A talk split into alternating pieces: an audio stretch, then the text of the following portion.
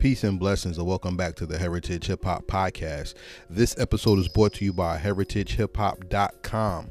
We teach independency and profitability to all independent artists, and right now we are featuring independent artists and some industry artists on Heritage Hip Hop playlist number five, which is available on heritage hip hop dot com. We ask that you follow us on heritage hip hop dot com and also subscribe to Heritage Hip Hop on YouTube. Like, share, subscribe, comment on all videos, and help us build this great, great movement. This episode is also brought to you by Transparent Credit Repair, the superheroes of the financial literacy and credit repair world. One decision can change your financial future and the rest of your life. And one decision to make is to clean up your credit report and raise your credit score. By doing that, you can open your wallet up to more money instead of paying out more debt.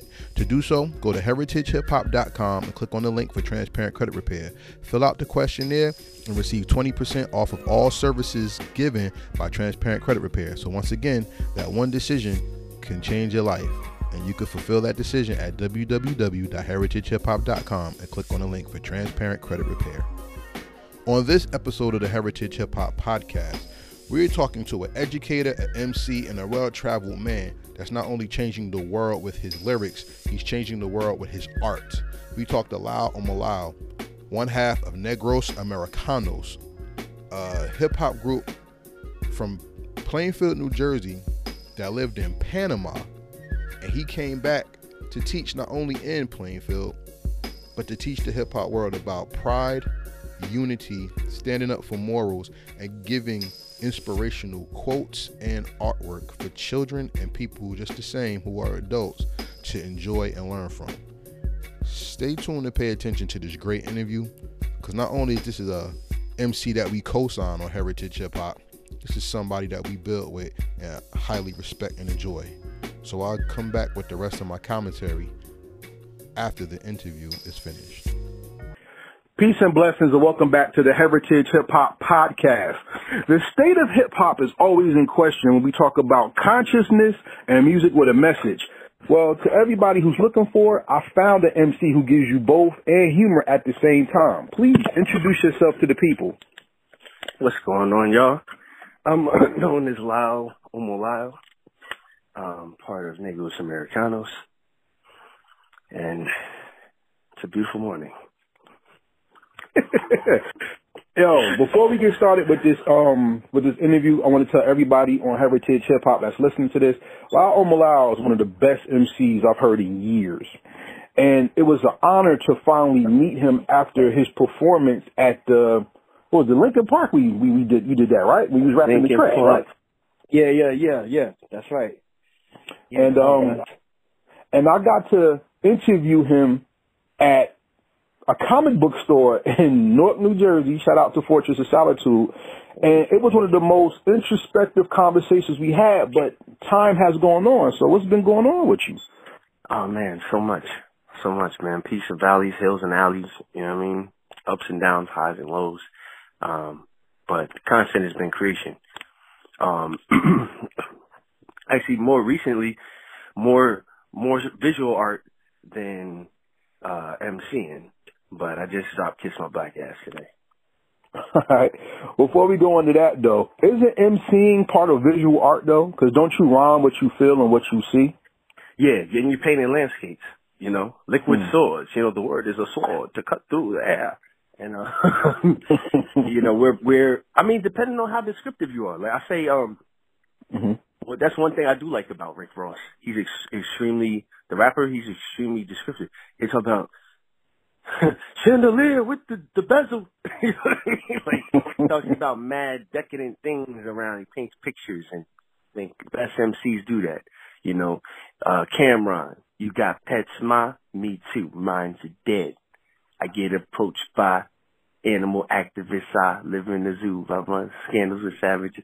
He he could have said, "Yo, I just I got a mink fur," you know. Like he mm-hmm. he said, "Nah, he his closet's the pet cemetery."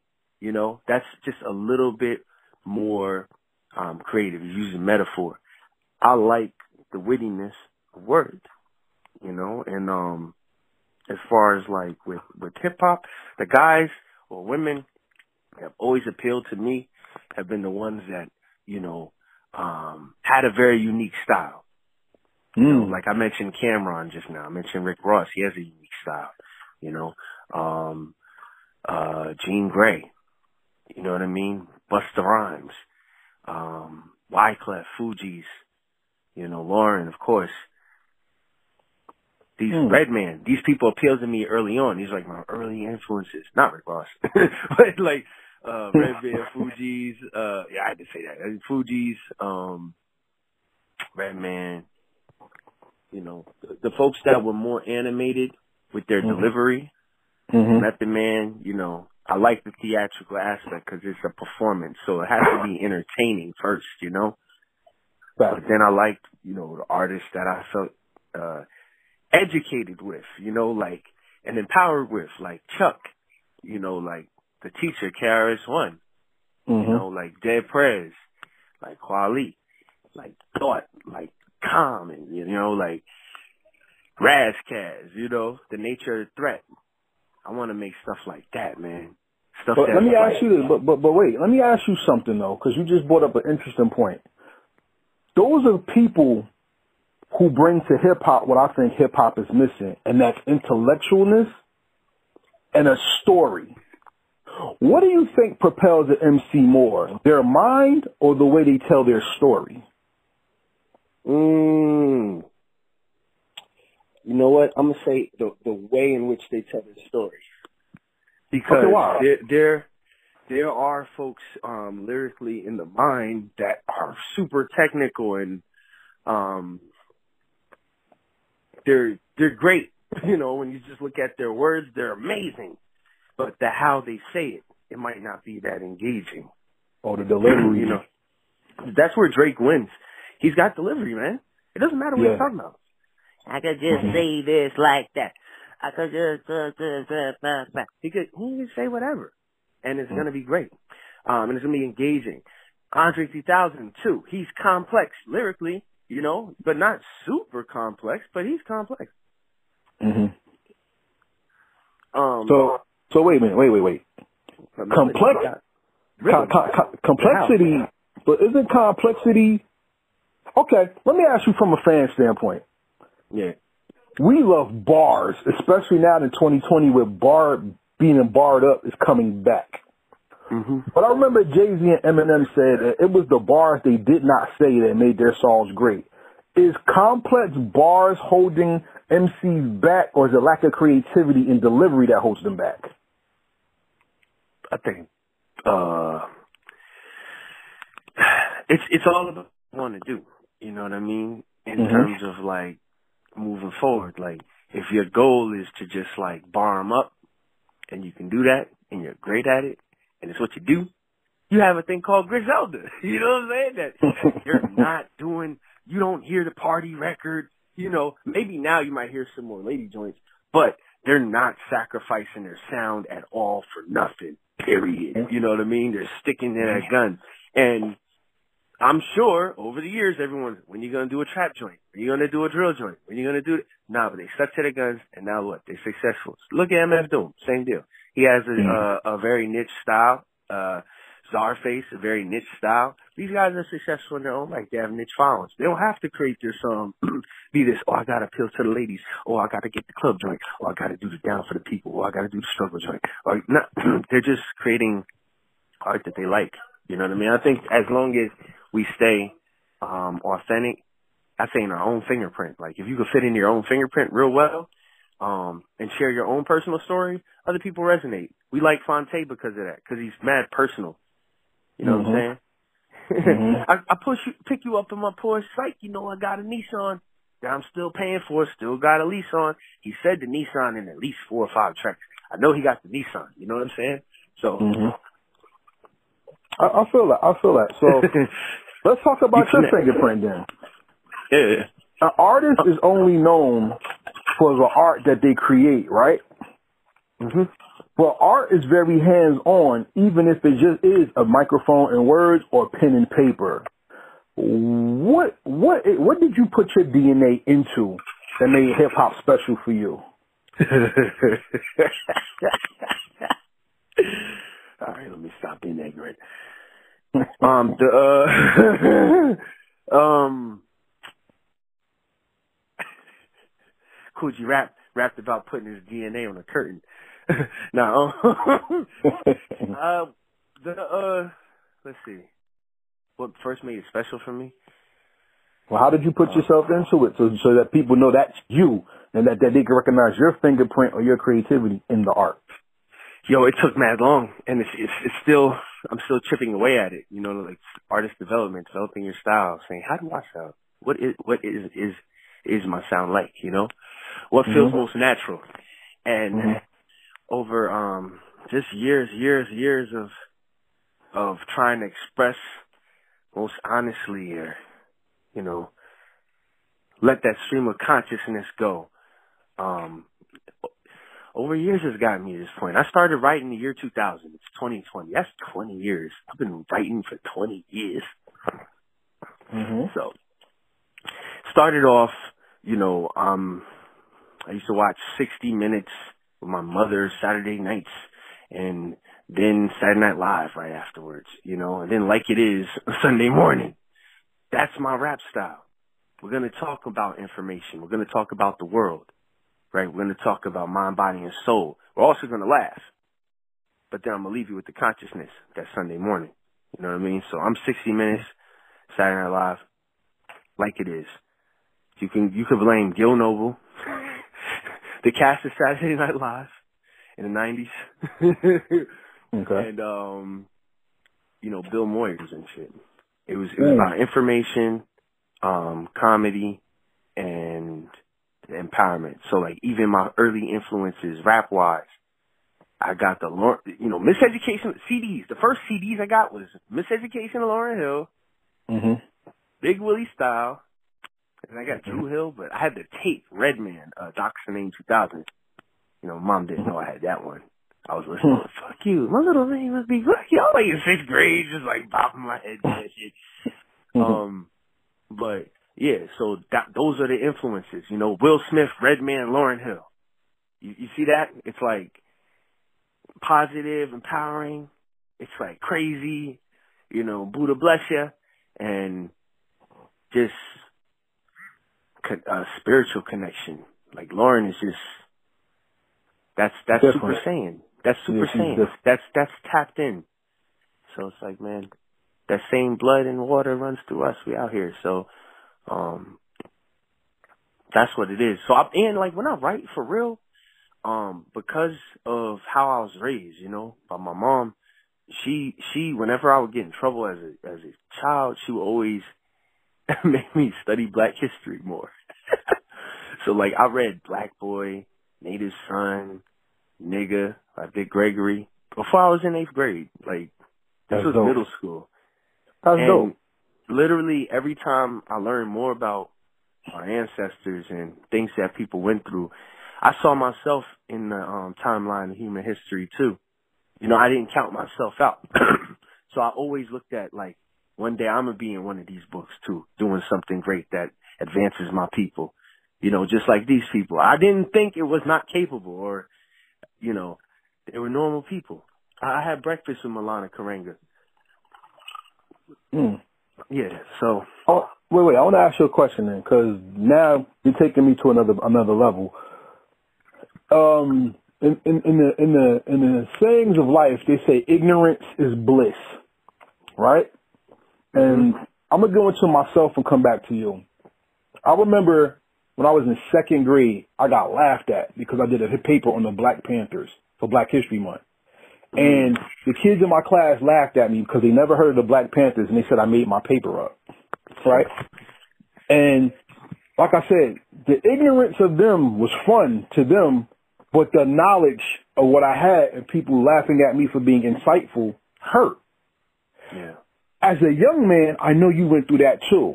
How did that mold you into the M C you are today? That made me um, walk in my truth even more. You know, like, just because y'all motherfuckers don't recognize it, um, I'm not doing it to be recognized by y'all. I'm trying to impress myself. You know what I'm saying? Like, huh? External validation. I was not cool in high school. I got called a bitch-ass nigga for wearing this shirt with an ankh on it, you know, Queen Nefertiti. You know, I remember a similar deal. I did a presentation, not in, not in second grade. You know what I mean? I'm talking senior year about black revolution and unity. And I, I got to present it to other classes in my school, and everybody fucking laughed at me. Plainsville High School, class of two G four. Motherfuckers laughed at me. Then afterwards, there was a group, they called themselves the Taliban. There was a group of guys that uh, used to play pranks on people. So here I am, after giving this speech that people were acting mad, ignorant in the class, not trying to listen to, and I was talking about, like, real shit.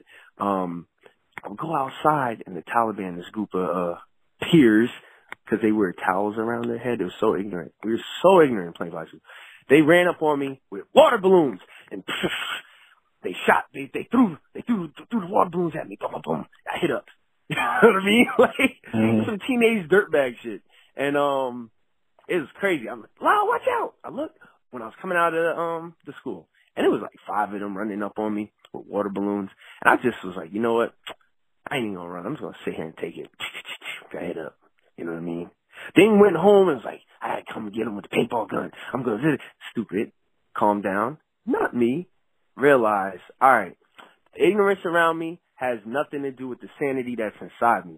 The chaos, chaos that's around me has nothing to do with my own peace of mind, you know? Mm-hmm. And also, lucky for me, I was in the Rutgers Upward Bound program, and I played tennis. I was studied under the Honorable Donald Van Blake. So I went to the Junior Olympics by the time I went to tenth grade. So I'd already gotten to travel. I've gotten to compete and meet people outside of Plainfield that, let me tell you, they value the kid. The further I go from home, I guess the more attractive I get. I guess the more intelligent I get. I guess my words start to make sense a little more. I guess the drawings look a little better, you know, or the critiques become less. Mark right. six four, a prophet is without honor, yo, except in his own home, you know? So it's mm-hmm. biblical.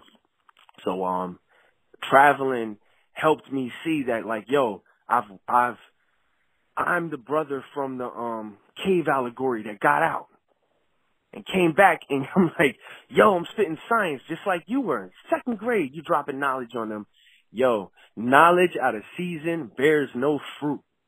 Facts. So you just gotta go to where you're in season. You know what I'm saying? Like, I love, I love Jersey, man. I love Jersey. I'm gonna tell you this, man. I've seen Artifacts rocking Jersey, and I've seen Artifacts rocking New York. And when they rock in New York, you would have thought they was from New York, the way the crowd showed so much freaking love. You would have thought mm. they was from Brooklyn, for real. Well, you know what's deep about what you said, though? To take it back to even hip-hop and the art and you as a man. It's also said that a man that's well-traveled is a man of knowledge, because you have an understanding of life that goes beyond the doorstep that you came from. Yeah. And I also say this, and this is my personal saying, hindsight has no expiration date, and neither does good ideas. So if when you look back, and it constantly teaches you, as an M C, when you create, you're constantly talking to people and teaching them. What is the most important bar an M C can give a person that listens to their music for the first time or the eleventh, twentieth time? The most important bar? Mm-hmm. Um, like in order, like is the first bar the most important, or the last one, or no? Or... It, it still isn't like the the part of the story that still is impactful from the first time you hear the song to like the a, a thousandth time you hear the song. What bar do you think is the most true, most impactful, or most meaningful? You know, the bar with the sickest punchline usually, or where there's some type of ad lib, where there's a chance for you to participate with the rapper. And I say that meaning uh-huh. this is this is like the power of Drake, like the sing-songiness sometimes uh wins over, or is just as witty, you know what I mean, as like the crazy punchline. But when you said which sticks out, I started to think like what lines stick out, and I thought of Sticky Fingers automatically, you know, because he's got those okay. one-liners where he'll mm-hmm. say one thing and he brings you over here. It's like, oh, snap, the unexpectedness. Mm-hmm. I think the, the, the set-up one-liners are, are the things that stick out in hip-hop. Like, we can, you know, clean my teeth and Tim's with the same brush, you know, uh, Mm-hmm. Uh, he said it. I was. I just thought about Sticky Fingers when you said that, but it's it's the punchlines that make it powerful. You know what I mean? But that's if you just just freestyle rapping and stuff. You know, if you tell a story, you could throw punchlines in there too. You know, but to me, the the thing that makes a verse stand out is crazy punchline, something that makes your face go ooh, because it's it's witty and it's clever. Like we, I, I used Cam earlier. He could have said, "Yeah, I have a lot of minks in my closet, so you know." But nah, he right. said, "Yo, gate is minks. That's necessary. Accessories, my closet, the pet cemetery. I get approached by animal activists." It's going a little bit further. Mm-hmm. And then, but the the joint that that stood out for me, he said, uh, Sticky Fingers, it's the Grinch that stole Christmas, climbing down your chimney. Kids open their gifts, they all gonna be empty, just like mine was. I hate to say it, but if I wasn't a boy, I wouldn't have had nothing to play with. He ended his verse like that. You gotta end strong. Yeah. But see, isn't God the ultimate M C? Because the punchline for us is everything that we went through or everything that you go through either makes you or breaks you, so when you tell your story, you're elevated and you elevate others through your experiences. And that's the key to being an M C. If K R S One said a rapper raps about life, but an M C raps about your life to you, that story, that punchline, that delivery is the thing that makes you elevated and will bring somebody up out of their current state into their next elevation. And that's mm. the gift. And that's the gift. When we think about the gifts of an M C, people always think, okay, you got bars or you can rap. All M Cs aren't rappers, though. A teacher is an M C. And you've yeah. taught. And you yeah. can control the crowd and open up their minds, not only with bars, but with soliloquies, entendres, theories, and thoughts. What was the moment as a teacher that made you realize you are M C at the same time in your, in your classroom? Man, when, when, I mean, once the class starts listening, you know what I mean? And, and, or when they find out my secret identity, that mm-hmm. Mister O is actually Negros Americanos, you know, that, um, mm-hmm. having that stain definitely helps me in the classroom.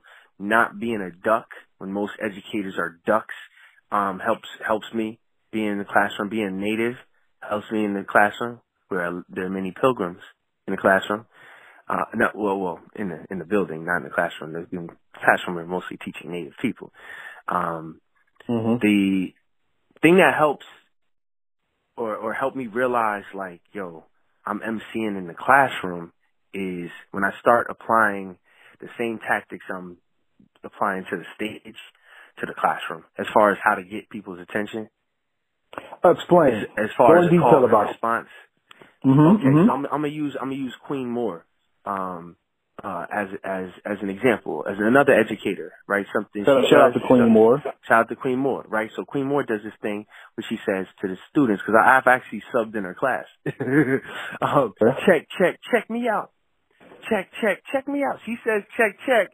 They say, check me out. That's a way of knowing that they're engaged, but it's also rhythmically giving them something to hold on to because um, of how rigid uh, uh, and uh, uncultured their curriculums often are, or their school day is. They need something to enliven them. You know what I mean? They've been eating yeah.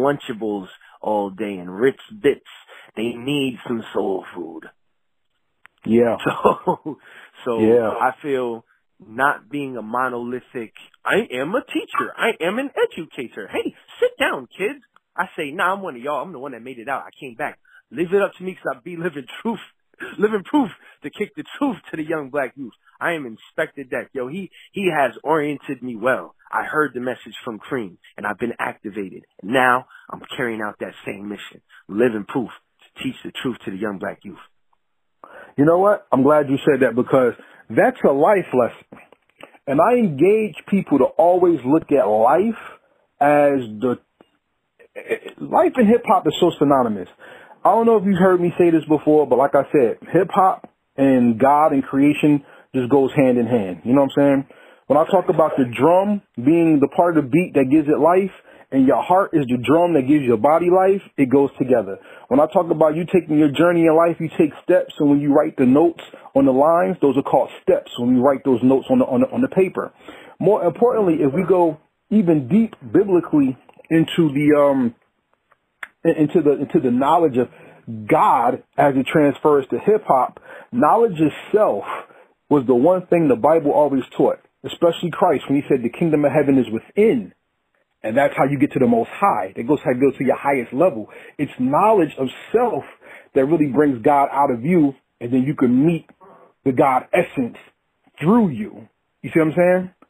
Mm. When, when hip-hop is in its highest form, not only are you nodding your head, not only are you listening to the beat, but the lyrics seem to play into you as well. And just the same way we could recite words, they say that the law of the, the law, the law of righteousness is written in our hearts. We could recite bars like they inside of us and they came from us. Mm. What is the one bar that's inside of you that propels you daily to create and to be creative? Um, hmm. In solitude or in the company of the hardest. Lyricists inflicted with the artist's catharsis. Apart from the toilsome routine of the day, I find peace when I write in a place far away. Imagination, patient, but never lethargic. On time revolving, but never a problem. Hailing from the state of the garden. But yeah, that something like that, because um, it's applicable, it's relatable, it's, it's biographic. Yo, whether I'm alone or with other artists, I'm going to be creating. You know what I'm saying? Uh, whether it's collaboratively or solo, I'm going to be creating. What do I get? I escape. I get a release. It's a temporary, and even when it's stuff that I'm going through directly, I get the third person the part, uh, the issue for a little bit, you know? Writing mm-hmm. it down, putting it outside from a mental to a physical, like it's on paper now. It's, it's there. I'm looking at it. Now I can devise strategies of how to deal with it. You know what I'm saying? So, you know, what did Nas say? He said, uh, shit is better than a novel, autobiographic, spit it on the track, it becomes classic. You know, so the autobiographical rhymes, that's, that's, that's one of the ones that I feel I've been living by. And the mantra, create art daily. Been saying that to myself for a couple of years now. And look at what it's done. well, well, well, look where we're at. Look where we're at. You know what I mean? Yeah, yeah we, we talked about it, bro. Like, You you've seen you've seen you've seen and have been a part of it and have have definitely gave me pointers and and and and advisement. I appreciate you. For real. No doubt. No doubt. Well, everybody, this is Heritage Hip Hop. We're on the line with Lyle Omolayo, educator, M C, philanthropist, lifesaver, doctor, whatever you want to say an M C is, he embodies that. A funk doctor, you know what I'm saying? That's what we think. Well, let's let's go into that coloring book, because I always said hip hop is nothing but a door, and people run to it and turn that doorknob, which is music, and everybody's fighting to turn the door. Everybody all up on each other, whether they twerking or they gang banging or whatever. Everybody's turning the same knob, but yeah. they're but they're not walking through the door into their elevation, which is the seven streams of income or the seven streams of creativity. Everybody's just trying to turn the door because they want to do music. I want to do music. I want to do music. But you've actually walked through the door and taken your art to not only M C words, bars, you took your art for pens, paper, iPads, creative coloring books, and things like that. How does the coloring book help extend your creativity as an M C? Oh, my gosh. It's, um, one, it gives me more stuff to rap about, like, I've I've delved into the world that I've created within, like, this comic book, this coloring book. Um, I'm diving into those characters and now rapping not from uh, this reality, but from an alternate reality that's created. That's already existed in my head for a long time, but now, since I'm drawing the pictures, now you guys get to see it. You know what I'm saying? You see Omolayo and Lyle. These are my characters in the comic book, Life of Lyle Omolayo. The coloring book's called Heads and Landscapes. Coloring in Color. fifty pages of black women. You know what I'm saying? Um, and there's some men in there too, like about five dudes. But Uh, that was directly influenced by the travels. We were talking about traveling earlier. I used to live in Panama. I, I, I, I, I quit working at Yale because I, could, I had to get out of there. I, it was, it was like the movie Get Out before it came out. That was my experience there. I had to get the hell out before I became somebody's, you know, they was eating my, my kidneys or something, or they was doing some sacrifice on High Street at the Skull and Bones three twenty-two building. Yeah. Boss. It's all over there, yo. So, and yeah, my, my job was across the street from Scroll and Key, the Order of Scroll and Key. All these like Masonic secret societies or whatever, they're really, they're real. Okay, I used to live in New Haven. I freaking visited all the tombs. I, I, took, took, I looked this up, looked up a map. When I knew I was up there, I said, okay, let's get it. I never went in, though. They're locked, all of them. They got one way in, one way out. But it's real. So uh, that being said, um, the the I quit that and, and flew to Panama. When I was out there, that's when we formed Negros Americanos. That's also when I saw, like, the beauty of black people outside the United States.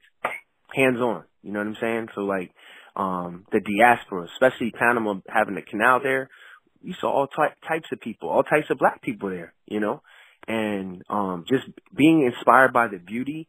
And like, I spent so much time emceeing, my drawing was lacking. All the women I drew looked like dudes, you know, they had, you know, not body shaming or whatever, but, you know, they're like N F L players, Hulk, you know, because I was used to drawing Spider-Man, the Hulk, Spawn, these characters. So Um, I had to focus more time on the women, right? Developing that anatomy, and through through um, like while I was teaching on my lunch break, I would just draw a face a day, and over a year, I had like freaking over a hundred of them, you know. And I got to pick out the best fifty that I liked, and they all had a similar theme of heads and landscapes, faces and faces and places. Put it together. That's my first book, Coloring in Color, Heads and Landscapes. And um, so far, the reception I've gotten back from it, it's almost made me want to stop rapping, man. You know what I'm saying? Because the love has been infinite, man, in comparison. Um, and I've seen more return um, in the in the short run with this. So it's it's re it's returning my faith in my pencil as well as my pen. You know what I'm saying? I like that you said that, because uh, an extension of Heritage Hip Hop is Blurred Hop. And Blurred Hop is where we look at the hip hop culture in anime, comic books, and other forms of entertainment media that blurs or black nerds would like. You know what I'm saying? And I, and I wanted to make that because hip hop and comic books and anime, are, once again, go hand in hand. And then when we use that stuff to educate the masses, we get stuff like your coloring book, which which can help the self-esteem of young women of color all over this planet. You see what I'm saying? And that goes back to what we, what we said earlier about a man being well-traveled. Negros Americanos and living in Panama not only showed you the struggle, but it also showed you how far people can go and how yet far away from the goal we are. What did you take away from Panama that you employ into the United States right now in your drawings, in your M C-ship, or even your life? Yeah, man. Um, yo, Panama's with me every day, man. Um, that, that place made a man out of me. It made me way more grateful for everything. It, it, it helped my crisis management too, you know, as far as how to react in situations, life, life or death situations, what to do, you know, how to move. Cause I had to learn that or I'd have been gone. Straight up, mad people ain't make it, yo. You know what I'm saying? Um, it, it was a very volatile place. And especially this, like, we weren't in no resorts. We was out there. I was in Ciudad Radial and Concepcion and Juan Diaz. And Jordan was there, too. And he was also in um, Caledonia. You know what I mean? So we was in them places, in them spots that, like, if you ever watched the movie City of God, that's the mm-hmm. closest, closest comparison I can give you of, like, what it was like out there. Like, it was that mm-hmm. volatile. There was always something going down, always something happening. Um, when we first got there, there was a, a drought for like three months. And we had to wait for the government to come around with water and shooting it out mm. of a, like a hose, a fire hose. We're over there with buckets wow. underneath with like a thousand people like running with buckets trying to catch water, you know, to bathe with, drink or whatever, you know, it's cooked mm. with, you know. So that type of struggle versus the year before I was working at Yale, I was eating caviar. You know what I mean? I was sitting with Argyle socks. You know what I mean? Mm-hmm, mm-hmm, and mm-hmm. these types. So the, the duplicity of my experience of both high and low, you know what I'm saying, has taught me a lot. Panama being where, where, where I would say, yeah, in terms of it's being considered a third world country, the struggle is realer out there. However, the mentality of the people, I noticed something too, like we weren't fighting each other for the water. We were working together. All the men were organized in that, made sure the families got water first, women and children, bring that to the old lady. Um, there was this camaraderie and closeness among Panamanians in the neighborhood that once we moved in there and they knew we was cool with Tia Donica, you know, um, parties around the hood, we met people. We was like an extension of that family, you know what I'm saying? Out here, I might not know my neighbors. I knew the whole neighborhood out there. It's crazy, mm. just the closeness. People talk to each other. Yeah, you know what I'm saying. People share with each other. Yeah. They would, they would mm-hmm. ask me like, "I'm, I'm a foreigner, bro, and, and I'm employed too." And I, there were some days, man, I was going through it. Um, I remember a lady up the street would say, "Yo, did you eat today? Hold on, I got some sancocho for you." Just quick to help the neighbor, you know, quick mm. to help the neighbor, and. When when I came back to the United States, I noticed people were quick to help themselves at the expense of their neighbor. We had Hurricane Sandy, a dude, you know, North's gonna pull out a gun at the gas station. You gonna blow up everybody so you can get some fucking gas? Like, you know what I'm saying? Like, just the mentality. I'm like, yo, dog, you t- talking about putting gas in your car. Cats ain't have water in Panama. Yeah. And nobody pulled out a gun when the water truck came around. Everybody, even the gangsters, got got up and helped out people. It was just a different, it was just a different vibe, man. But a beautiful, beautiful, beautiful people, beautiful people, beautiful place, beautiful country. I heard Raekwon the Chef say, um, when him and Ice-T went to go overseas, they went to like Brazil or something, and they yeah, saw like yeah. the poverty of the people. They said um, they actually opened up their suitcases to give them clothes. They gave their clothes away. And Raekwon said, yo, that was the first time as a man I could say I shed a tear with snot bubbles in my nose to see what people go through and how what everything we have we complain about so little could do so much for somebody else. Yeah, exactly. Exactly. And you don't know it until you see it. Like I read about it. My, my, my roommate in college is from Haiti, Cincinnati. Shout out to Cincinnati Laurent. He used to tell me all the time. He said, "You gonna see." He's from Haiti. He said, "You gonna see." He's like, "Yeah." I'm like, "Oh, I know. I mean, I'll be reading this." He's like, "Yeah, but once you go, you gonna see." He said, "No matter where, but third world outside of here, you gonna see how we live, man. And trust me, you are gonna appreciate it more." And I, I, I read about it. I saw the documentaries. But once I went to another country, I went to Panama. I saw um, poverty at a different level. I also saw wealth. And excess too at a different level, you know. Well, talk um, about that. A lot What's of, wealth, a lot of Maseratis. Man, Donald Trump got a building out there. This is Trump okay. Towers in, in Panama. Um, there's a lot of wealth in excess, and this is a Panama is a great place if you're like an oligarch trying to hide money. You know, they say put in the Swedish banks, Switzerland, or whatever. Um, mm-hmm. Panama is also a hub for all these European banks that are washing their money, probably in cahoots with cartels um, that are, you know, bringing up the drugs into this country uh, via the U S government, U S military, because there's U S military bases in Panama, Panama Canal. All those types of routes were established. Free Ray, Ricky Ross, you know, Noriega, all those guys, okay. the cocaine cowboys. Um, so that, that it's been it's been one of those like hot spots. There's a, there's, there's a spot called Boca La Caja, for example. Everybody knows that's a spot where the stuff comes in that doesn't go through the canal and goes through the other side. You know, there's there's there's it's it's just the level of of I'll say like.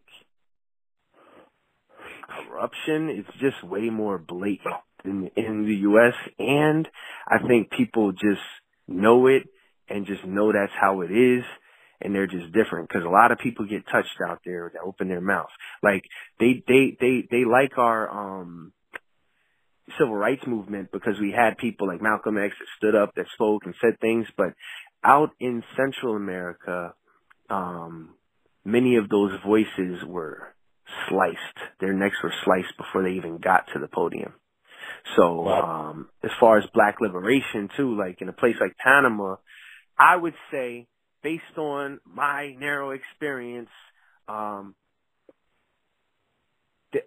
the the the the let's see, proliferation of white supremacist ideas that attribute to black inferiority are just as powerful there as they are here. So I'm saying that. So the white Jesus is in the house. You understand? Um, the hair is permed. You understand? Uh, people say things like mejor la, ra mejor la raza, better the race. Limpio tu sangre, you know, clean, clean your blood. Um, about wanting to have, you know, lighter skinned babies. Um, when you look at, uh, Telemundo, um, when you look at Univision, when you look at how we are presented, people of color, black people on these channels, it's always the most negative aspects. You know what I'm saying? Some of them even have blackface. They, they were making fun of Amara La Negra. I remember when I was out there and they had, uh, some lady, um, wearing blackface on television, making fun of Amara La Negra, yo, like with a fake afro, you know, that type of stuff goes on television. Down but it also goes in our society. Like, I'm going to keep it real with you. Yeah. You, do you are you a fan of Dane Calloway? I'm just here to make you think. Well, let me tell you something. Sunday, the Sunday Easter egg that just came out about Virginia and how they took um the picture of a chief and made it into a into a mockery and spread it overseas with people faking pictures of devil worship to go all around the world and to show like some type of heathen thing and to make them dark-skinned, so all dark-skinned people are non-Christian and, and heathen. It's the same thing that goes on around the, around the world, and why hip-hop hip-hop is even blackface right now, and true skills and true messaging is taken away from the M C and given towards the help yourself, greed, wealth, excess, um, get the bag, get the bag, and lose your soul, lose your worth. As an M C that's not on the mainstream level, even though everybody wants mainstream money, why is it important for you to never, ever question your morality or loyalty and keep that keep that straight line of truth within yourself and in your music? Because I want to die once, yo. You know what I'm saying? A coward dies a thousand deaths. You know what I mean? The strong and brave die once. If I walk in my truth, I, it's one time I got to go. But a coward, mm. let me tell you, man, because I, and too, once you know better, you got to do better. You know what I'm saying? So I can't pretend to be a stupid-ass, ignorant-ass nigga, you know what I'm saying? And um, I, I, I'm, I'm too connected. I'm too tapped in too early um, to to play the nigga role, you know? And then, too, peeping what's, what's going on with the industry. So if, if on one side, because of, of your message or what you put forth, it's being looked at as revolutionary or racy. I wonder why that type of stuff isn't racy and why it is the norm. You know what I'm saying? And why it does have those dollars behind it, and why even um, folks from other cultures will bankroll some of this content because they feel very comfortable with it. To me, I'm an indie artist. There's no person between me, my pen, my paper, and my creation. Everything that I've released, I've released. I didn't have to submit it to some guy who couldn't walk down the block right. or, or, or live a day in my shoes. I'm not trying to appeal to somebody who, or, or, or, or trying to be validated by somebody who's not valid to me. Mm. And as a practitioner of hip hop, um, I'm a journalist. I'm here to comfort the afflicted and to afflict the comfortable. If what I do does not afflict the comfortable, it is not hip-hop. So from what I'm doing, right? So I just did a freestyle with, with Cosign, um, Break a Leg E N T. I want y'all to check that out. See, see what I'm rapping about. I'm rapping like a man who's liberated, a man without a muzzle, a man who can say F. Lee or Cohen, because I felt like it at the time, right? We, we, we, when you look at hip hop, we say some of the most outrageous things, period, in hip hop. It's a crazy genre. When we look at who makes money off of this genre, when we look at these higher ups that are in these companies, what? The Uzi can be fully functional in our own communities, but it happens to jam when we're looking at certain people. It happens to, the voice happens to get lower. I ain't scared of no nigga. Here he comes. Nah, yo. And I'm, I just use him as an example because that's like a popular name. People know him. But that in hip-hop, I'm saying, like, um, be it they enjoy the music, be it they might have been there for certain things. We don't have this significantly same shared experience. And um, if it is about the voice of the voiceless, the voice of the oppressed, this is the voice speaking. Right? So, yeah, I'm definitely anti-devil, anti-demon, and trying to stomp out white supremacy, because that's, that's, that's a problem that's affecting all of us in the world, people of color, in all areas of people activity. So my rap is an extension of that. When you look at it and you say, okay, at the end of the day, what's this dude about? Improving the conditions, entertainment, education, and empowerment. I want you to leave better than you came. But when I say what's the threat to us psychologically, yeah, it's that. It's the inferiority complex. It's the belief that one is superior than the other. So and then there's the, yeah, because hip-hop so is an extension of that. It's being used as that, like we said, with blackface. So then let, let's look at it this way. In the time of George Floyd, Breonna Taylor, and so many others, what is the voice hip-hop has to take to be able to stand strong and proceed and not give up with this, with the movement that's going on in the world today? Um, because when I, yeah, I mean, it's kind of, it's kind of weird, to be honest.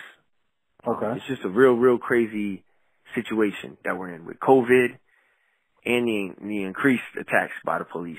And with, with certain artists doing, like, political rap now and putting up their fists and stuff. But, like, I feel like not having a political education, speak on the platform. But, you know, it's cool. Got to get your education, that's all, in different ways. Um, I love it. I love that we're all coming around. It's it's the season. 'Tis the season. Everybody's pissed. You know what I'm saying? From your your your your, your most educated to your least educated dude. We all see, like, yo, we're being targeted because we're black, not because we're this or that, have hoodies or education or because we're balling. Nah. I feel like everybody don't have to be on the front lines, but we all got to make a contribution somehow, some way. And it's with our day-to-day. What are we doing? What are we prepping for? I say, like, what's mad, mad important right now, we, we elevate our mind, body, and spirit. And because we're on earth, and in, in this reality, I would say, yo, fellas, men, y'all get your push-ups in. You know what I mean? Invest time in some type of self-defense and, and uh, becoming more vigilant, becoming more aware, because like it or not, you have a responsibility to protect your household, to protect your family, to protect your tribe, to protect your nation. Not attack. Protect. Protect. Self-defense. Mm. You know what I'm saying? It's important. It's important because the way stuff is going now with the talks of the election, um, you're seeing the breadcrumbs. We're seeing the breadcrumbs. I'm watching tumbleweeds happen before the shootout at the OK Corral. Yeah. This is the state of America right now. There's some angry white folks out there who think, you know, or are empowered by this president, buying up all the bullets. I don't think it's for no reason. And yeah. I, I think um, ignoring um, or not being well educated on your enemy um, can lead to your your your undoing. That. And you know what? Yeah, we do have people talking about civil war if Trump loses and things like that. We do. It, it, it's not there for you to It's not there for you to be ignorant and let things go past. And we can't constantly say that it was held from us when now everybody has a phone. Everybody has a way to get information. And hip hop, hip hop still is one of the main forms of information that teaches and gives the inner city that much more information. That's why I think Nas is so beloved in, in hip hop. is because no matter how you may like or dislike his music, he always gave a message to the people that whether you took it or not, it was something for the people more than just for himself primarily, even though he ate off it. With your music now, you're doing the same thing, though. Dry Season, you know, great music. And you just released Kiss My Black Ass, the, the mixtape album. Where the did that come album. From? Yeah, the mixtape, the album. Where, where, where did that come from, and and, and what, what's the what's the foundation behind that? What what what brought that out of you? Well, you see, the man, the man be on my back, man, and I'd be like, kiss my black ass. No, like, um, just just just that's my that's my M O right now, yo. Kiss my fucking black ass, yo. Like, I don't give a fuck. That that whole project, just like flipping tables, I reached a level of frustration in life, and just said, you know what? I might not have this, I might not have that, but I got this still, so, huh. And it's just a big release, you know what I mean? The stuff I'm talking about, talking about my managers on my ass, a proctologist. Yeah, Leandro, fuck you. Fucking fire me. Yeah, you know what I mean? Yeah, that's, that's real wow. talk. Like, what I'm talking about, um, in that, in that album is like what was going on. I want to be where I want to. I want to flip stuff. I want to be a real estate guru, you know? Uh, I'm, I'm talking about what's happening in the current. It is a cathartic project. Um, and it's been a while since I released something. So I'm like, you know what? This isn't, it's not perfect. You know, it's, it's, it's not super refined, but you know what? I got something and I can release it now. Let me just share this because there's other stuff coming. Dry Season two, um, The Dessert is freaking fire. I got freaking Pace One on there. You know what I mean? I got some, I got some heat coming, man. You know what I mean? But, Mm-hmm. until then, kiss my black ass. All right, not you, all right. But I'm saying in general, like that's. Oh, of course. Play my shit, you know what I mean? Of course, I got you. But it's important to always have music come out. But in today's society, I don't think people would fully appreciate music. And the one thing I appreciate about the music I listen to, it has a life, it has, it has a. A, a, a lifespan. Uh, Crocodile just said it's really sad in hip hop that people only listen to albums for an hour or a, a week at the most, and then they give them up. And I think this project has something, even with its length, it has something in it that will make you return to it. Creatively, mm. creatively though, right cheek, left cheek. Is there significance in the cheeks? Yes, because the ass, you know what I'm saying? It's all about the ass, right? And, um, you got the left cheek and you got the right cheek. You know what I'm saying? So, so, so, um, you got side A, side B, man. I grew up on tapes, you know, so side A is left cheek because you start from the left. You're going to read from left to right. You dig what I'm saying? Okay. Um, but my, you know, my Asian brothers, they might read from what the, the right to the left because the manga goes the opposite way, right? So anyway, um, but, th- but we're starting on the left side. So left side over here is side A. You know what I mean? That's when I hit them with the cookout. I mean, so I start with the cookout to let y'all know. When I see him, I hear the Kill Bill siren. Make me want to pull up and start wilding. Real talk. But will getting violent change the situation I'm in? Knocked on my ass, but right now I'm climbing. Once taught English, had my own class, had a setback. Now I'm picking up trash. I'm a garbage man, not a garbage man. Yeah, let me handle this garbage. Damn. Like, I'm rapping about what's really going on in my life, man. Like, at the time, it's like, it's autobiographic, man. So, Kiss My Black Ass is, uh, it's fun, too. Like, I make sure at the end of the day, I gotta enjoy doing it, you know what I mean? Like, these are all joints I like rocking with. And, um, I put little inklings of, uh, of humor throughout it because that's, that's what it's about, man. I like Saturday Night Live, you know? I like Boondocks. I like Dave Chappelle's show. I like, um, uh, you know, it's funny when I think of uh, Black Power. I guess because of what's it, uh, uh, Watt, Watt Stacks. I think of, I always think of Richard Pryor too. His jokes that he would tell, you know, as part of that narrative of black mm. people expressing themselves. Expression. This is, yo. I read Nigga by Dick Gregory. I grew up to make Kiss My Black Ass. You dig what I'm saying? Mm-hmm. I, I listened to That Nigga's Crazy by Richard Pryor. I grew up to do Kiss My Black Ass. You know what I'm saying? Mm-hmm. I've heard mm-hmm. Delirious by, by Eddie Murphy. Kiss My Black Ass. And you also watch Fear of a Black Hat. Fear of a Black Hat. Exactly. Exactly. Niggas with hats, man. Yeah. One of the best, one of the best movies. The best, that's one of the best hip hop movies, not only social commentary movies ever. Shout out to Rusty Condiff. That movie, that movie was dope. That's one of my the favorite. The Money Making um, Jam Boys. Huh? The Money Making Jam Boys. That was Wendell, yeah, yeah. Big Worm, and his. Yeah, yeah, yeah, yeah. He was beefing with N W H, niggas with hats. Love that film, man. Yeah, me and my mans was just talking about that this past weekend, yo. Pasty Tapes was six foot four. He got shot with a bazooka. All that. That's my choice. I like the part when, when the dude was at the gun range, and then the, the target is a black man with the gun, with the with with the Glock, with the weed, with the fitted, popped up with the gun aiming at him. He's like, nah, cops would have shot homeboy. He was just chilling. Oh man. Then he Bye. he moved out into the Hollywood Hills. And he was walking, and, like, the, a little kid threw a ball by him and went to get it. He's like, here, my European brother. And then the, the kid's parent grabbed him and said, ah, get away. Grabbed him like something was wrong. Yeah, like, get away from this nigga. America in full, in full swing. There you go, Great right movement. there. Great movie. Um, exactly. Yeah. And Kiss My Ass, and Kiss My Ass, the mixtape, the album, is a great yeah. project.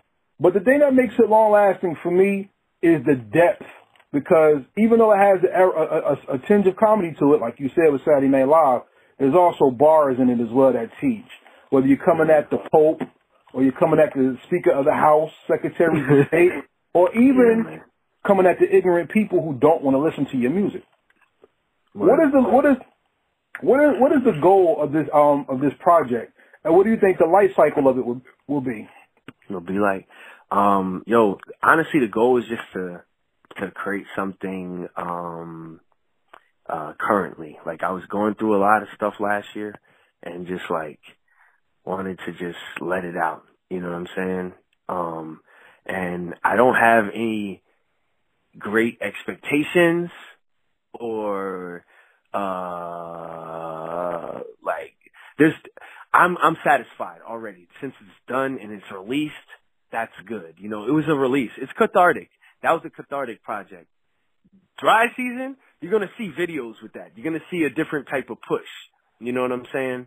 Um, but this was like, let me just ugh, um release my artistic constipation, okay? And this is the first turd nugget that came out.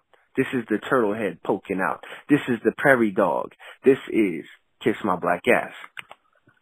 Well, don't please don't don't just put it out and do nothing with it, because yeah, one yeah. thing I, one thing that we've been tricked in um in hip hop is that um we give away our shit for free, and mm-hmm. that's not what it was made for. And I'm not saying you got to make a million dollars. But you should all, people should show their appreciation. So for everybody out there, this project is out on Bandcamp. I got mine today. And mo most importantly, well, when, by the time this interview come out, I got it. That's all y'all need to know. But mo most importantly, what I wanted to say is support the artists, man, because we don't believe in streaming on Heritage Hip Hop. And you can stream if you want. That's cool. But if you really want great art perpetually and consistently, so into the artists, because not only are they putting their time and creative energy into this, they're investing in you, and we want you to invest in them. So make sure you buy the project. Go to um, go to Bandcamp and make sure you, you spend some money on that, because it's worth it. So besides that, I want you to give your shout out, give your social media, and salute yes, to you sir. for putting international hip hop on there too. What's my man named Mock Mock Fly? Oh, Mock Mock Fly. Oh yeah, yeah, yeah. I gotta shout out the people that was was part of it. You know. Um, yeah. Yeah. Uh. Mock Fly um, from Guadeloupe. That's my brother. You know what I mean? Shout out to Mock Fly, Mimi Nelsie out in the island of Guadeloupe. You know what I'm saying? I've been fans of them for many years. I got to meet them a couple years ago. You know what I mean? Shot some videos. Another one's coming that you're going to see with me and Mock Fly. Um, Napoleon the Legend. Shout out to that brother. You know what I'm saying? Met him on tour out in like Virginia or D C or Philly. We went with the band called Fuse, and ever since, him and D J Bizarro, Ben Sam, great people, good brothers. Um, someone I, I admire as an M C and keeps me sharp too, you know, so I got him on Ty Riss killing shit. And, um, I got beat some Chaz Van Queen, Chazmir, Um, he did the beat for Rise Up with Mox Fly. Um, my boy Velvet Portraits from Plainfield, you know what I'm saying, who's who's who's who's next up, Young Prodigy. Um, he produced uh, The Picket Line. You know, there's there's there's so much on there, man. It's it's it's it's a uh, it's a project I say just sit and listen to. I only put it on Bandcamp because that's how I choose to be supported with this. It's not on Spotify or any. You want to listen to it? It's on Bandcamp. Well, why don't you put it on Kiss My Black Ass? Well, you should have put it Kiss My Black Ass. So why don't you Kiss My Black Ass? It's on Bandcamp. It's not going to be on any other streaming site. It's only going to be on Bandcamp. And I'm not dividing the tracks. You got to listen to the left cheek or the right cheek. The left cheek is like about eight minutes, and the right cheek's about ten minutes. Okay, and there's a bunch of tracks inside that. But again, like like like Crooked Eye said, you know, it's not to be um, chewed up and thrown away. It's to be sat with. And because of um, our attention spans being so short now, um, you're going to have to sit with this. It ain't forty-five minutes. The whole thing's eighteen minutes. It's shorter than an episode or whatever you watch on Netflix. You know what but I'm it's saying? More impactful. Shout out to could the be. impact of the music. Could man. could be potentially. Could be potentially if if, if you listen. All or right. to give you a base. You, lo- you, you know, love, love hip-hop. You're going to love that. Well, I appreciate that, man. Tenfold. So for everybody out there, this is Karev once again with Lyle Omolayo, my man. Let's get that, let's get that straight. We, we we salute. But before you go, and you already know have been have been through this, it's time mm-hmm. for the rapid fire questions. Now, okay. Being that you've been on Heritage Hip Hop before, you get different questions. Are yes. you ready to play this? Are you ready to play this game? Yes, sir. Here we go. All right. So the first question is, what is the voice of hip hop or the message of hip hop that you're waiting to hear that has not been rapped about yet? Mm. Um. Hmm. Hmm. Mm-hmm. Uh. Damn. That's crazy. Heritage Hip Hop for the for the question. Yeah, this is good. This is good. What story has not been told yet in hip hop? Um, yes. You know what? I would like to hear the Larry Davis story told in hip hop. Really? I would wow. like to hear the Larry Davis or like the Chris Dorner story. Told Chris in Dorner would be form. interesting. That would be yeah. interesting. Yeah, both of those guys because, I, um, or Robert F. Williams. There we go. Robert F. Williams. He was in the N double A C P. He wrote Negros with Guns. You know what I mean? I, I think, okay. I think so. We're so used to shooting each other, rapping about hurting each other, rapping about, you know, um, our own degradation. Um, now it's time for us to put our backs against each other like Double Dragon. You know what I mean? More unity Let, bars. More unity bars, more self-defense bars. Right? Against the establishment. Against the establishment. Yeah, because it's anti-establishment. My thing is this, right? If if I'm sitting here bobbing my head to the same thing that uh, an oppressor is bobbing his head to, clearly um, something's wrong with the message. Hmm. I said every time I spit, a demon catch an aneurysm. You know what I mean? We're different. Mm. So to me, that's that's that's what I believe. Like I, I like Jay Electronica, yo. Jay Electronica to me had the hardest album in twenty twenty. Had the, the hardest album. The Written Testimony or the actual? The Written Testimony. I didn't. Really? Act two came out. Huh? I didn't know Act two came out, but I think you don't the Written Testimony. Uh, uh-uh, I didn't hear Act two yet. Oh shit! Okay. I didn't even know this. I didn't even know this came out. Yeah, it came out. But, it came out last week. What? Yeah. Damn. We'll get into that. We'll get into that afterwards. Let's keep sort of focus on you because this is your interview. Okay. Yeah. So, um, you want to hear more bars about unity against the oppressor. With M Cs working together. Do you think that's happening now, so, so to speak, or are you waiting for it to be more revolutionary, you think?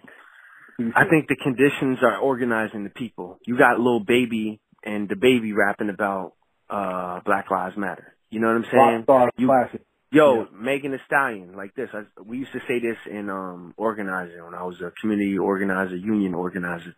We say bad management is the best organizer, right? Yeah. There's a thing yeah. called agitation that you have to do before you get someone to move. You yeah. know what I mean? That shit don't change unless you get up and wash your ass, nigga. Right? So with mm-hmm. with, with folks, like, I, I'll say this, the, the, the situations being as volatile as they are in this country, um, they'll revolutionize you. If you live long enough, um, it'll, it'll form you. It'll turn you into a re- If you have your eyes open, it'll turn you. There's no way you can't see it, you know? It'll it'll make you more politically conscious by having to play defense against certain things. Case in point, I, I use Amara La Negra as an example. She's she's a lot further um, in her path as far as uh, her her her love for herself and her blackness. Right? I remember I when her. I was in Panama, the uh, she was on one of these channels, but just straight sexualized. Like, in the middle of the interview, they were like, Amara, turn over, bend over so we can slap your butt. And they did it. And then just like one at Univision, Telemundo, something like that. And that was the channel, you know, a couple weeks later, they have some white lady with blackface making fun of her, right? When I saw that she was going to be on Love and Hip Hop, I said, yo, her being popular in the American market, they're going to attack the shit out of her because she's dark-skinned and has an afro. And that's what happened. And what did she do? She responded to the racism with more self-love. You dig what I'm saying? It's actually increased the toughness of her skin. You know what I'm saying? This country, um, the racism here will toughen you or it will break you. But it will teach yeah. you something as well. As far as our resilience, too, African-American resilience, it'll teach you something as well. Fela Kuti came here and learned. You know what I'm saying? He came from Nigeria over here and was like, oh, that's how y'all getting down. He took some of that flavor and applied it over there. There's something special about the bigotry in this country and what it does to people, how we have to, like, um, find creative ways to survive underneath this type of oppression. This is where Kiss My Black Ass comes from. I didn't mm. slap the shit out of my boss. I didn't go crazy at the work. I wanted to, hell yeah. It's like an asshole. I could have taken him. You know what I'm saying? Hit him with the sleeper. You understand? Mm. Glass jaw. Ha! You know, but I, I chilled. I chilled. You understand? I chilled like Orange Juice Jones. I chilled. Okay. And created art. You know, um, it's cathartic. It's cathartic and it's necessary. So, case in point but, being, yes, sir. So keep it, keep it, keep it revolutionary and, and but but unified. Yeah, keep okay. revolutionary, unified. But we need we need more of it. And I was saying, like, The, the times are organizing people. So folks who might not have um, met, met the message of K R S One a while ago, now's the season. The fruit is ripe. Okay. And those who pick it eat from it. And it's ripe right. right now. Okay. So question number two. If someone asks you to define hip-hop in five albums, what are the five albums you're giving them? Mm. Damn. Define hip hop. Um, shoot, just five. Just five. All right. So, I mean, for me, I'm just gonna put yeah, my, my favorites. My favorites, I guess. Um, yeah. I will put um,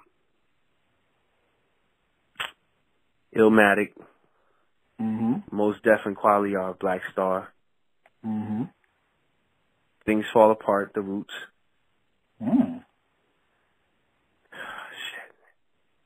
It's uh, man, I only got two left. Ah, mm-hmm. thirty-six Chambers. Mm-hmm.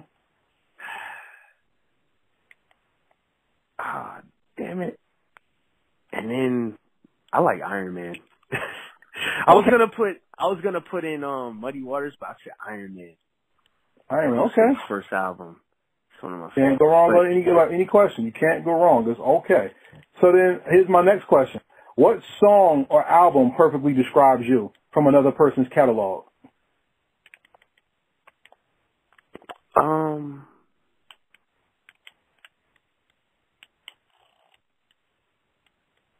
I like watch Robert, watch Roger do his thing by Main Source. I'm Roger. I just don't live in Queens, but I'm Roger. You know what I'm saying? I'm doing okay. my thing. I came up, you know what I'm saying, through the struggle, and motherfuckers hated. You know, I caught my lumps. You dig? But I survived, though. Who's laughing now, motherfucker? Okay. I respect that. I respect that. We got two more yeah. questions, and then we're going to end the interview, all right? Yes. Once again, this is Karev on, from Heritage Hip Hop with Lyle Omolayo. Great M C, great music. Make sure you go check them out on Bandcamp, and make sure you buy the music. Stream it if you like it, but if you love it, and we ask that, and we're going to tell you, you're going to love a lot of his music. Buy the music, please. Um, like I said, two more questions, and then we're going to end. With the rise of the female voice and female M Cs now becoming even more gifted than the men that are rhyming, I ask you this question. I ask you this question. What is it to appreciate the female voice, and why do you think, in your opinion, most male M Cs don't, and they're afraid of it? Oh, because they soft. They fragile. Cats don't want to be on the same track with Lauryn. She'll shit on them. You know, think about it. If she said, why are you imitating Al Capone? I'll be Nina Simone and defecating on your microphone. How could you rap about imitating Al Capone right after that? You look stupid. You know what I'm saying? So in Jersey, you got euphony out here. You got frequency out here. You got chemistry out here. You know what I'm saying? You got Shelly Farrell out here. There's some shooters. There's some very gifted M Cs. And if you're on that bullshit, they're going to cast the biggest shadow on you. You understand? and, and, and as anyone would. But I'm saying queen style, because not only can they create, they can create. You dig? So there's so many, um, there's so many dope M Cs. And, and you look at the legacy of women. Women in hip hop from Jersey, I tell you this, we got the best female M Cs in the world. I'll put the Jersey team. We got Rod Digger. We got, we got, we got Flo Brown. We got, we got, we got Lauryn. You see what I'm saying? We got Queen Latifah. Mm-hmm. Legacies here. So, and me, I've always had appreciation, um, for, for female voice in hip hop. My first C D was Miseducation of Lauryn Hill. I started off pretty good. Mm.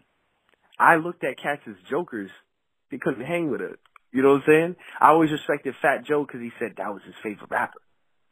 It's like, mm. yeah, Lauryn, Lauryn will wash everybody. Mm. If she came around more, would there be even more evidence of it? I believe she she's dormant. You know, she's got some stuff in the tuck, I'm sure. Mm.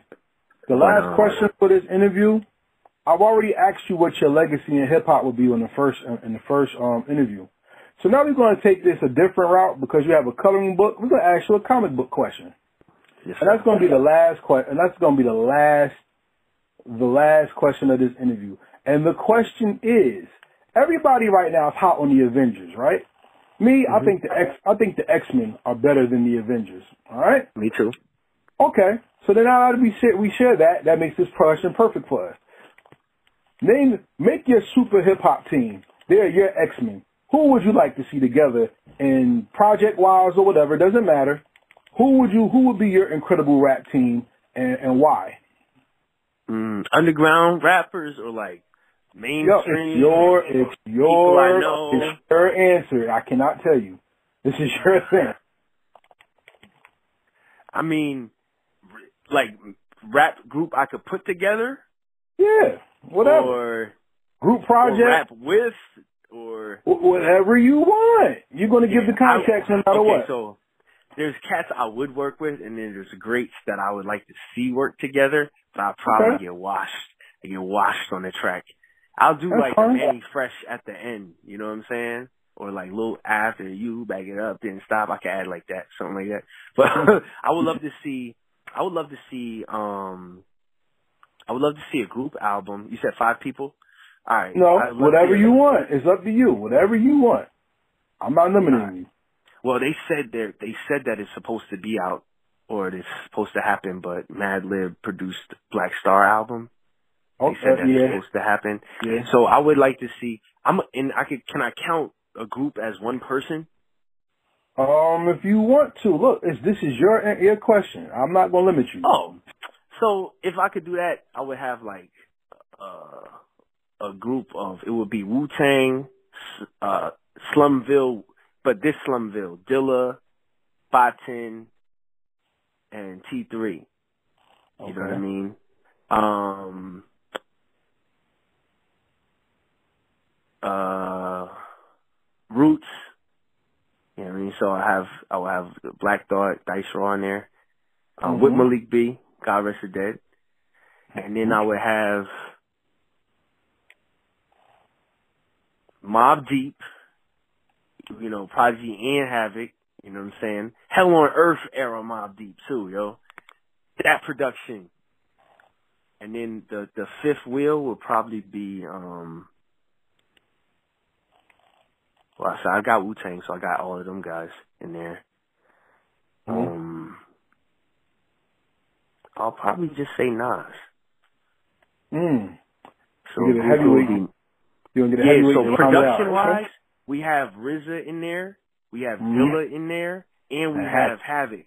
Yeah, yeah. To me, that would be stupid. And you got the Roots. So, yeah. so, so spitter-wise, Plus, you got, yeah. you got, you got Black Thought, you got Prodigy, Apostles, Warning, Prodigy. You know what I mean? You got the Wu, Nas. To me, the, the blend would be crazy. The, the posse cuts would be stupid. I agree. I, I think agree. Havoc, Havoc. Yo, you know who else is one of the best producers that gets no love? Shout out to, and rest in peace to Shot Skills, Fredro Starr yeah. as well, yo. Yeah. Fredro Starr. Shot Skills and Fredro Starr, man. Because Shot Skills and Fredro Starr in there? We, yeah, yeah, yeah, yeah. Because Shot Skills taught Fredro, yo. He was, you know, Onyx's first hits, you know, saying on that first Back the Fuck Up. But once the second album came out and the third, Fredro was going crazy with the beats. And um, Last Days, man, was Fredro Starr. We see him as the front man of Onyx, so we don't think he's also producing. Just like Q-Tip, you know what I mean? Like, yeah. Fredro Starr's, let's, let, if we go back to, to, um, um, um, to some Onyx joints that we love, be surprised, Fredro Starr produced a lot of them. Well, did you hear our interview with Fredro Starr on Heritage Hip Hop? I have not, yo. I need well, to go listen to it right away. Yes, you do. With that being said, this is Karev on Heritage Hip Hop Podcast with my man, Lyle Omolayo. And peace. We say peace, and we out. One. We thank you for listening to this episode of the Heritage Hip Hop Podcast. Our episode with Lyle Omolayo shows us that M Cs are not only eloquent, but when they're well-versed and they appreciate their life's journey and give it back to the world, not only can they inspire with their words, but their art helps inspire the minds and the creativity of others. By being well-spoken and well-taught and well-traveled, not only does he own his rap skill, he owns his M C marksmanship by hitting us with different ways to produce influence, not just with music, but also with his spoken word and his illustrations as well. His new project, Kiss My Black Ass, the mixtape, the album, is available now on Bandcamp. We urge you to go listen to it. And if you like it, buy it. Support the M Cs, you know. This episode of the Heritage Hip Hop Podcast is brought to you by heritage hip hop dot com. We celebrate independent music, independent artists, and we teach profitability and entrepreneurship as well. So if you're looking to be an entrepreneur with your music, your brand, contact us at Heritage Hip Hop to learn more. Heritage Hip Hop playlist number five is out right now on our website, and other free music to members. Go join our website. We have a YouTube page, Heritage Hip Hop YouTube. Make sure you subscribe, like, share, and comment on all videos. You can follow us online, Heritage Hip Hop, on all social media. I'd like to give a shout out to everybody that helps make this show possible. Transparent Credit Repair. You can contact them at heritage hip hop dot com and click on Transparent Credit Repair. And on that one decision can change your financial future and your life. Shout out to B Q, Fatty's Place, healing up. Can't wait to welcome him back home. Shout out to Fire Jaws, Wildfire Marketing, The Goodfellas. The recap with The Goodfellas weekly show comes out on YouTube and Facebook, and on Goodfellas, G O O D F E L L A Z T V. Shout out to Tommy Guns, Dab the Photographer, Sha Montana, and D J Big A. Shout out to Lex Diamonds of Diamonds Entertainment L L C with the sports podcast out right now. And most importantly, we thank you, the listener and supporter of Heritage Hip Hop. Before we get out of here, I'd like to say everybody out there, Coronavirus is a very serious thing, and we want you to still wear your mask, keep safe, go vote, and take care of our society and yourself. The mind is precious, the body is precious, and your life is precious. Make sure you protect, honor all, not only yours, but everyone else's by making correct decisions and being safe.